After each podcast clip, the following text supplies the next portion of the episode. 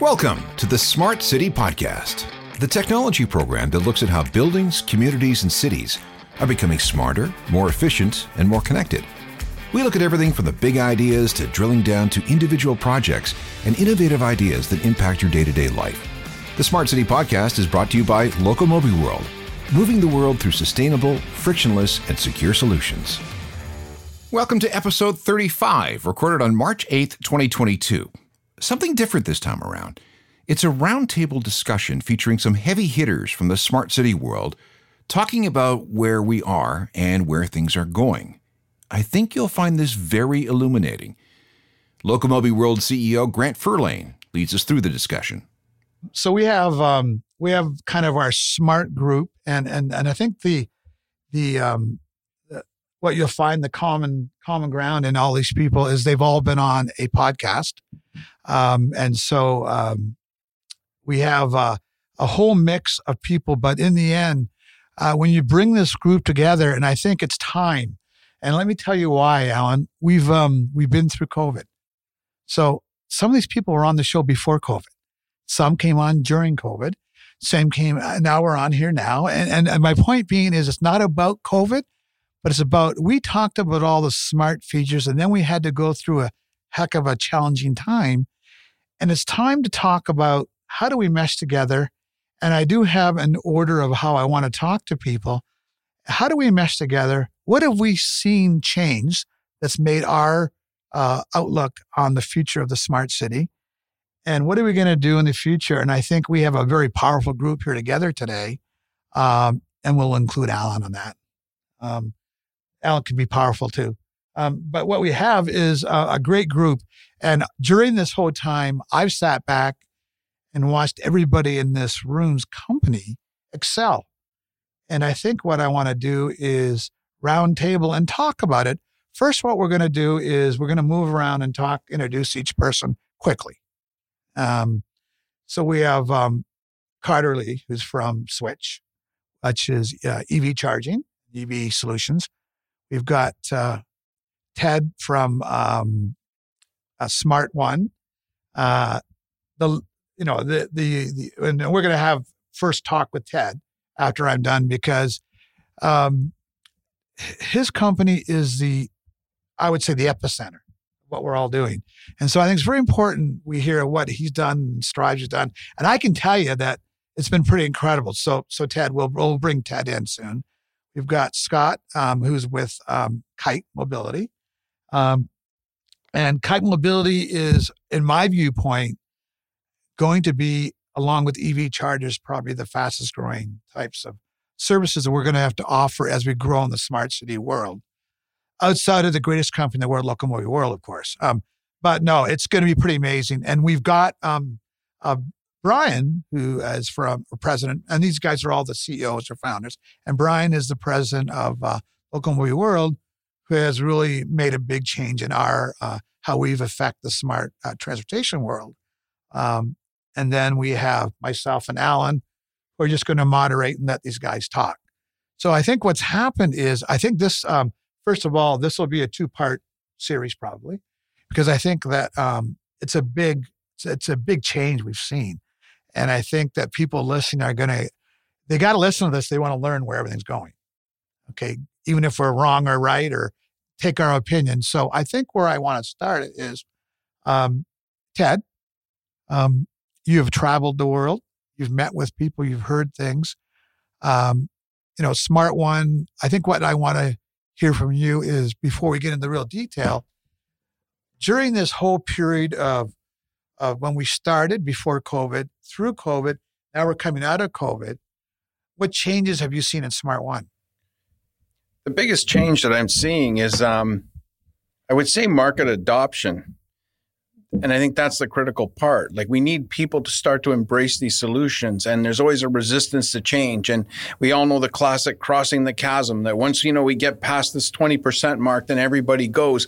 I'm passionate about seeing this happen because there's so many things when you take these solutions and put them together that we actually solve real issues and we create things that make the world a better place. And we need to make that transition. So the biggest thing that I'm seeing is finally there's a shift. Finally, it's starting to happen at a greater level. Okay, so okay, so you said there's a shift, and and we know anyone that's been in this business a long time of technology that breakthrough's tough. I've seen it my whole life in a lot of companies that I've started, and and so we're now seeing this breakthrough, and so being the epicenter, um, Ted, um, we're going to get back to the breakthroughs and so on. So so Carter, um, like I know in our way, um, a lot of people don't know in the EV charging world. There's a lot of uh, things I've learned from you and, and your group that the average person in business, as well as uh, the consumer, doesn't know where EV charging going versus what is being regulated and where the political side wants to be over the next five to 10 years. And maybe in addition, we know there's, we all know there's going to be EV chargers in, in parking facilities. And we know that uh, our partner SWTCH is doing that in a, in a big way. But what people don't know is why and how and where it's going to go. Yeah, it's a great question. And, you know, uh, being in this space now for, I guess, now over six years, we've seen it, uh, you know, come, I wouldn't say full circle, but close to that in that, you know, when we initially talked about EV charging stations, we thought of it as an equivalent of replacing gas stations with EV charging stations. You know, so if you were at a gas station, you would change that out to a charging station. And I've talked to a lot of folks from the oil and gas industry, and they're even the, they're they're willing to say, you know, firsthand that that's not going to happen, because you know when you look at where you charge your cell phone, it's usually when you go to bed at night and it's full the next morning. Um, why do you charge it? It's because you don't have to go anywhere to do that, right? So it happens that over 80% of charging occurs at home or at work where it's most convenient. So that idea of going somewhere to go charge something is not going to be as prevalent as, you know, going to fill up your your tank of gas. So now if you look at oil and gas companies, they're investing in, you know, in companies and in locations and technologies that are not just to replace a gas station with a charging station at those locations. And that's something that we've kind of learned, uh, you know, as we've um, adopted more and more EV charging and more vehicles coming on the road that you know people want to charge where it's most convenient. Okay, so so I have a question for you, and, and jump in if you want, Alan. Well, um, yeah, I got a question right now. So what what happens to all this real estate that's currently taken up by gas stations? It's a great question. I mean, this is not a like overnight thing, right? I mean, people will be pumping their gas uh, their gas cars for at least another, I'd say, like decade or two, or more. Or more. Yeah, yeah. I mean, especially when it comes to like long distance, like uh, trucking and things like that, that you probably need hydrogen um, as a replacement to, uh, unless there's a dramatic change in battery chemistry technology, you know. So if, uh, gas stations are not going anywhere. I just don't think we're going to see the type of growth, and uh, you know, in those locations. And not to say that there's not going to be any public charging stations. There will be. I mean, if you're traveling long distance from, say, I don't know, Toronto to Montreal, there'll be stops. There'll be stops, you know, along, you know, the the on routes and things like that. You know, there will be charging stations with gas stations. It's just that it's not going to be as prevalent as gas stations are today. And I don't know if people like you have the eco people who say, no way, it's got to change tomorrow. But I think we all want the same. So, but, but, so what would you say? Like, I park on a street and I see a charger. But how many are going on the street and how many are going in garages and how many, are, like, you're probably in all the markets. So, as as a commercial business here, um, are there statutory limits to what you have to hit over the course of the next 10 years? And like in, in Vancouver, 100% of all vehicles must be parking lots must be built with battery charge interface. But that's not true here. And so, where do you see it going um, federally and provincially? Yeah, I mean the the building code requirements you're seeing more and more, like you mentioned about in Vancouver. It's it's very aggressive. It's 100 percent. In in Toronto, with the newest update to Toronto Green Standard, from version three to version four, they went from 20 percent. Now it's going to be 25 percent you know, and we're looking, and you know, Washington D.C. just released one in February. Chicago yes. released one a few months ago. So we're seeing that across the board in North America, where there's going to be building code requirements for pretty much every city. Um, And North is there grandfather clauses? Um, What happens to? Yeah. Um, I have a garage that's got a thousand spaces, and I have none. Yeah. What happens to me? Currently, it's for new developments. Okay. Yeah, it's currently for new developments. I think it's going to be challenging to enforce. Well, people want to know that. Yeah. Developers want to know that. I mean, they make a lot of assumptions. Now, let's go before I move over to mobility. Let Let's go with the charging one step further, um, and I want to go back later to more about charging. But one more step further is so, like, geez, I mean, I'm in forty or fifty developments we're working on now. We'll let Brian talk about that later. But all those are going to put in requirements for charging. But if they do the twenty five percent and a thousand stalls, that's 250 chargers. But it's not, is it? Its requirements are they have the interface for 250 chargers. Is that correct? yeah, yeah. So Okay. If you don't have an electric vehicle, you don't have to put in a charging station. The 25% is to ensure that If I have, you got to give it to me. Yeah. Right? In that, okay. So that's going to happen. I think that's going to happen once people continue to adopt chargers. So, so we've got the charging stations, and we're going to go back into more detail of how they work and all that. Okay, so we've got charging stations, but then we have, which means we're going to have EVs, which means we're going to have other devices. So in these same garages, there's going to be a demand for swapping and uh, mobility. And so we're going to talk about, um, I guess, mobility as a service. We've got Kite here, and we've got Scott here for that reason. So Scott, um, so we know with you when we've done projects where where we're going to be talking about how Bromley tracks everything, but you go in, and now I want to rent a car, a scooter, I don't know anything, right? And so tell me first of all how we went from where we were before, because Kite is a startup. And where was Kite then? What did you learn along the way? And where are we today? Yeah, well, thanks for having me. First of all, it's great to be here with this group. Uh, I think we all support each other and certainly inspire each other. So it's great to be here amongst the group. Um, you know, I think you started off with what's changed. You know, to your question to Ted, you know, what hasn't changed is innovation and technology. I think that's only accelerated through the through the pandemic, and so I think we're all we're all seeing that and certainly a part of it. Um, what's changed certainly is how people access transportation and how they move around in cities. And um, I'd say before the pandemic, people were more comfortable in uh, public spaces with public transportation, with car share, sharing sharing the, the same environment as other other people. And that has certainly changed as a result of the pandemic. So you see certain stats of public transportation down 50, 60% even today. And so the way that people access and are comfortable moving about the city has certainly changed. And I think this is, you know, perhaps where Kite comes in, where people can access all kinds of transportation right from where they live or work. And so we're just trying to make people's lives simpler and more cost effective. Go down in your building, pick out whatever you need to do for the hour, the day, the week. What is whatever you need? Well, it could be a car, Okay. you know, if you need to go pick up some groceries, could be an SUV if you need to get out of town and carry some luggage. Of course, it's all electric because we believe in sustainability. so it could be a scooter.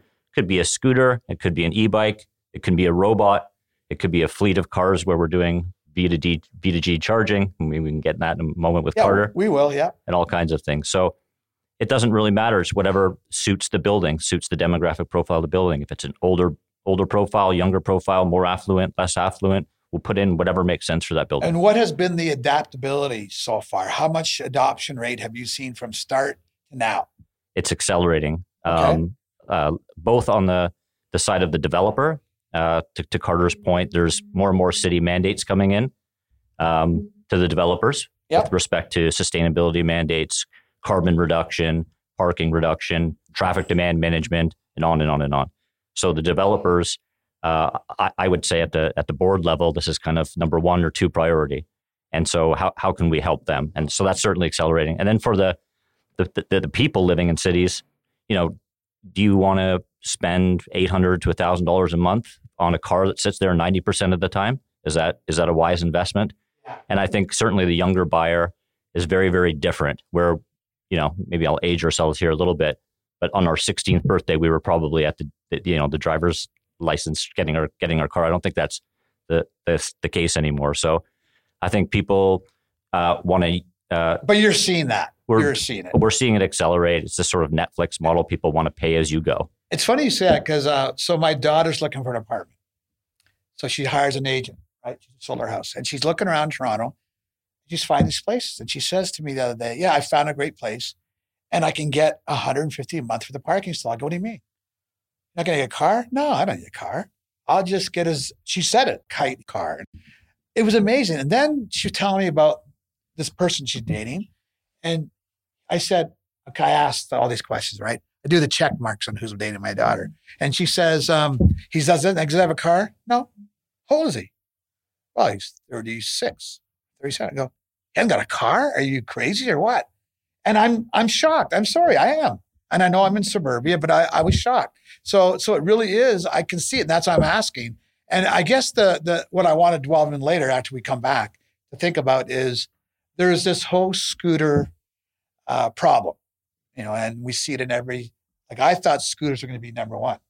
And then we start reading about all the problems they're having with uh, scooters and they're outlawing them. I want to get into that uh, in the next session. So now we've got where the mobility has been going. And so uh, Brian came on to Locomobi World just before the pandemic. So I said, Brian, come on on board, and here's a pandemic. So the double whammy of what, you know. And so, Brian, so um, you've worked with, uh, and we're going to get into the masterpiece in a minute, but we worked with uh, the EV guys, mobility guys.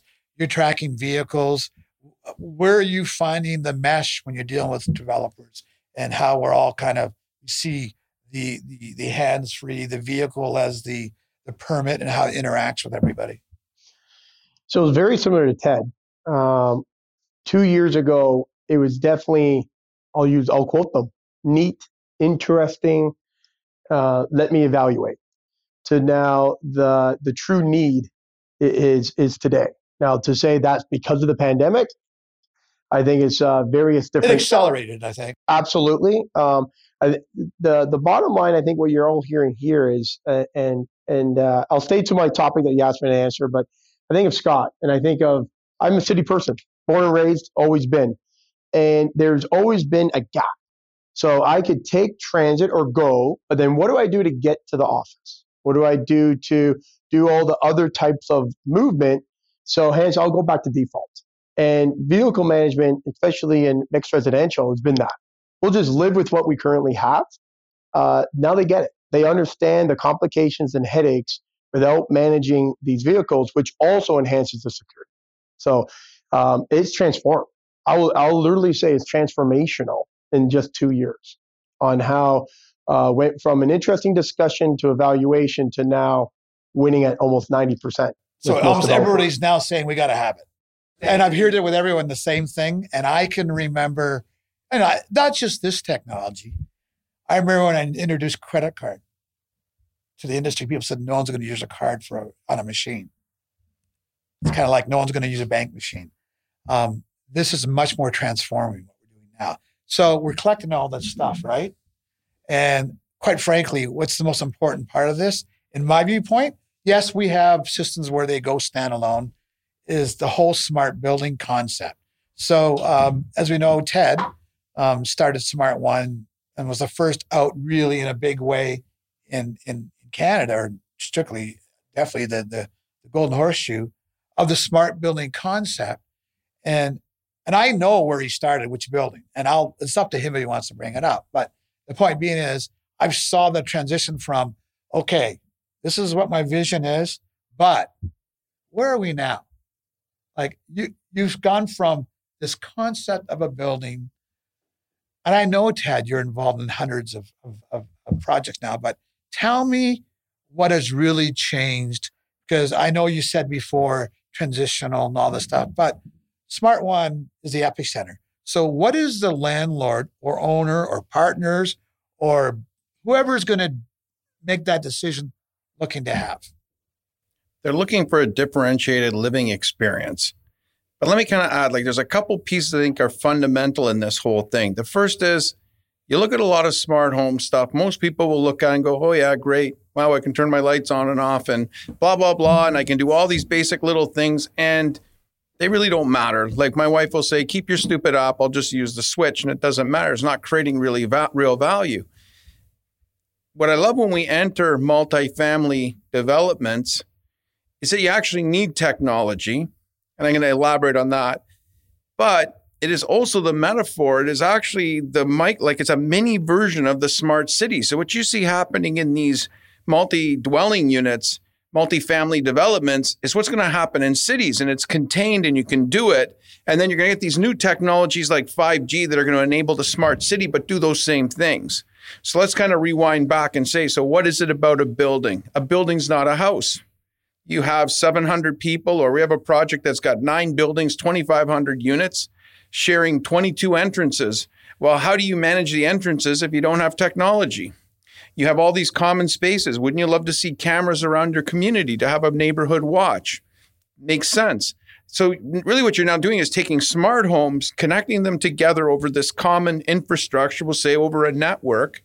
And then when you do that, we can take community based services and share them to the people living in the homes.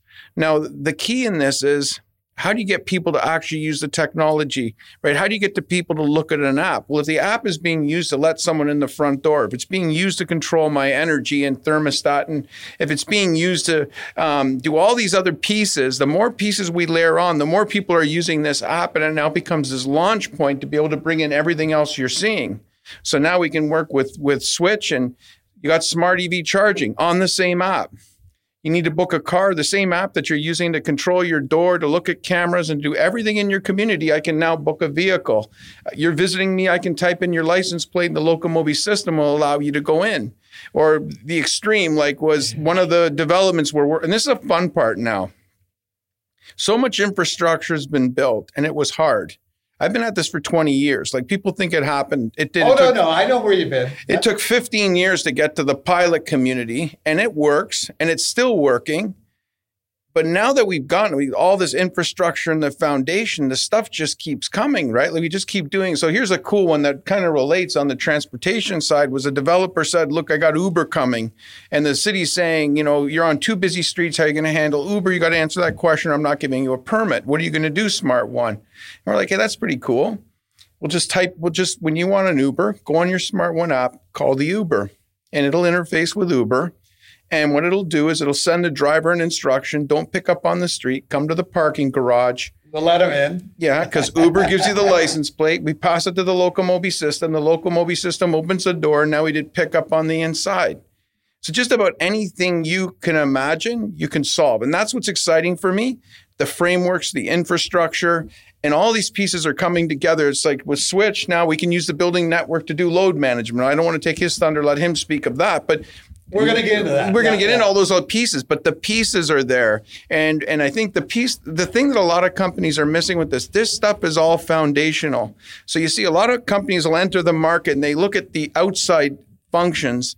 They don't look at the infrastructure. And the infrastructures, I've got an open network in a building. I've got an app that allows me to bring other services. And now let's start to make this flourish. And let's just help deal with every situation we could deal with. Every social issue we're trying to solve, you can now you can now deal with because you've created the infrastructure. Okay, so I got a good question for that. So you've got it's pretty important.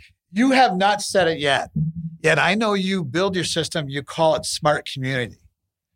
And I like that because that's a miniature smart city. So once you do the community, we can ex- you can expand.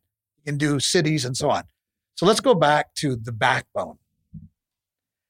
These developers, they come to you and they come to all of us, but they come to you first, in most cases, and they say, "Okay, I want to do this." how important is the structure of the backbone of the network? Like you, you're going to get a lot of guys who are going to make apps in their basement and say, I can do this. Come on, guys. That's the world we live in. Okay. So what is the most important thing that they need to understand? I get, we all get, we're all getting that now. Don't going, can I do this? And they're, they're, they're realizing I can do anything to a point, really, it's like, okay, let's think about it. But it all comes down to stability. So when you go in there, the most important thing that has to be in there, in my viewpoint, and I don't know, we'll talk about 5G later, whether it really is 5G or 4G, but how stable and what is the important part of the backbone of the network should be? The point you raise is the fundamental. Because the people who look at the outcomes, if you build the outcome, you only got the outcome. It doesn't scale. The my journey started from the simplest concept, which was put a network in a building. And a network's not a scary concept. The network's just like your human nervous system. The skeleton. Yeah, if you don't have that, what does the network do? It allows me to speak to the uh, cameras in the license plate system. It allows us to speak to EV chargers. It allows us to speak to package systems. It allows us to speak to defibrillators. You can attach anything you want into that system because you've done that with this. You've got this open architecture network sitting in the core you can attach everything to.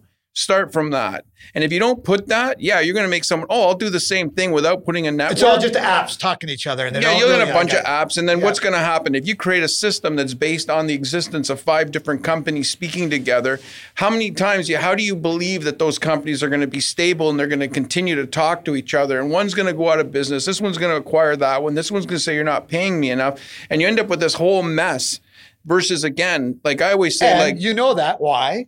Because you ran buildings your whole career and saw those messes.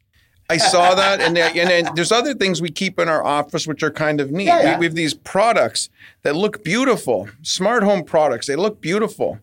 They don't work anymore because if people don't adopt, and if it doesn't develop critical mass, it will just disappear right? So it's like you need to start with foundational elements and then buildings. And this is the part that's hard. Like I'm a construction guy at the core. I was a construction super, became a CIO, wrote a lot of systems, but I just love construction. And this is where this comes down to like you can't get you can't avoid this this fundamental piece buildings had networks. We just need to move the industry to embrace this.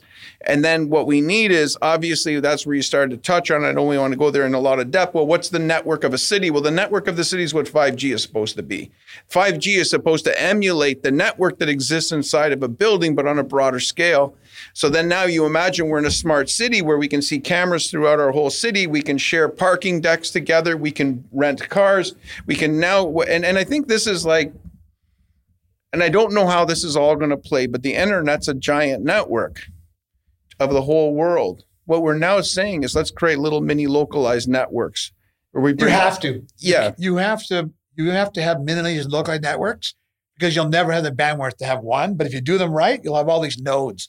That's my opinion only. Um, and, but, and I share that. You anyway, do? I'll stop. But yes, yeah, I agree good. with okay. you. That's what the shift is. I don't know how it's going to end up, but it's going to be that we're going to end up taking this giant single network across the world and start to to to bring it together geographically so that now regionally we're able to connect things within a region and then share them to those people.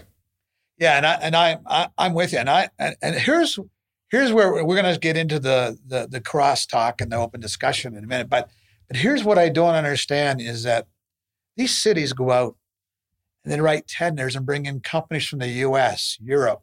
We have all the smart guys here. And they go and then they fail. They, they go and they give this work to these people and they fail. All they got to do is talk to the people that are doing it. And I think that when they start understanding that you have to look at what's out there to bring it apart, you don't need a big consulting company to take over. You just think. Okay. And and the reality is we have to decide where 5G is for real and where those networks are applicable. And I think that's where I see the problem. When you get these, I'll call these power groups now, where we have seen it all, and we're all involved in these hundreds of things. Now we can talk about how we can talk to people, move people, save people, service people. Um, it's so simple when you really think of it, but it took years of under, all agreeing on the same concept. And so, I mean, I would go to uh, to to something like we have EV chargers. So I would love to know how you guys do this. So I read the other day, just I think I read today about a new EV solid state EV charger. I heard about a new Swappo one just came out. Now, if that works, that changes the world. How do you adapt to that? Like, how do you keep adapting your technology to all these changes? In the EV charging world, it's all going to be about batteries. So, what do you do with that? Carter? Yeah, you know, you know, the next big thing about batteries has been the next big thing for probably the last 20 years. You know, that's the challenge. You always hear about the next solid state battery and I, you know, eventually it's going to come, but I feel like by the time it comes, it probably won't be that big of a splash because all these incremental would have adapted. Would, would have adapted it's kind of like I don't know if you're like uh, I don't know televisions or something like that, right? Like they're always like you know they go from one to another to another, but you still see like LCD screens still like you know in everything. You know, they went to like what plasma and then OLED and I don't know all these other things. I feel like I think battery technology is kind of the same thing. Like lithium ion batteries are going to keep getting better and better and better, and the densities are going to be better and better and better. And eventually, when solid state comes, it's like, oh, will it make that big of a difference? I don't know. And that's it for this edition of the Smart City Podcast. And that's just part one of our roundtable discussion. Join us next time as we continue to talk about where things are going in the field of smart buildings, smart communities, and smart cities. If you have any questions or comments, send them to feedback at thesmartcity.blog and check out the website, thesmartcity.blog. Notice that URL, .blog. The Smart City Podcast, brought to you by Locomobi World, moving the world through sustainable, frictionless solutions. Executive producers Grant Furlane. Technical production is by Rob Johnston. Executive assistant is Andrea Crawford. I'm Alan Cross, and we'll see you next time.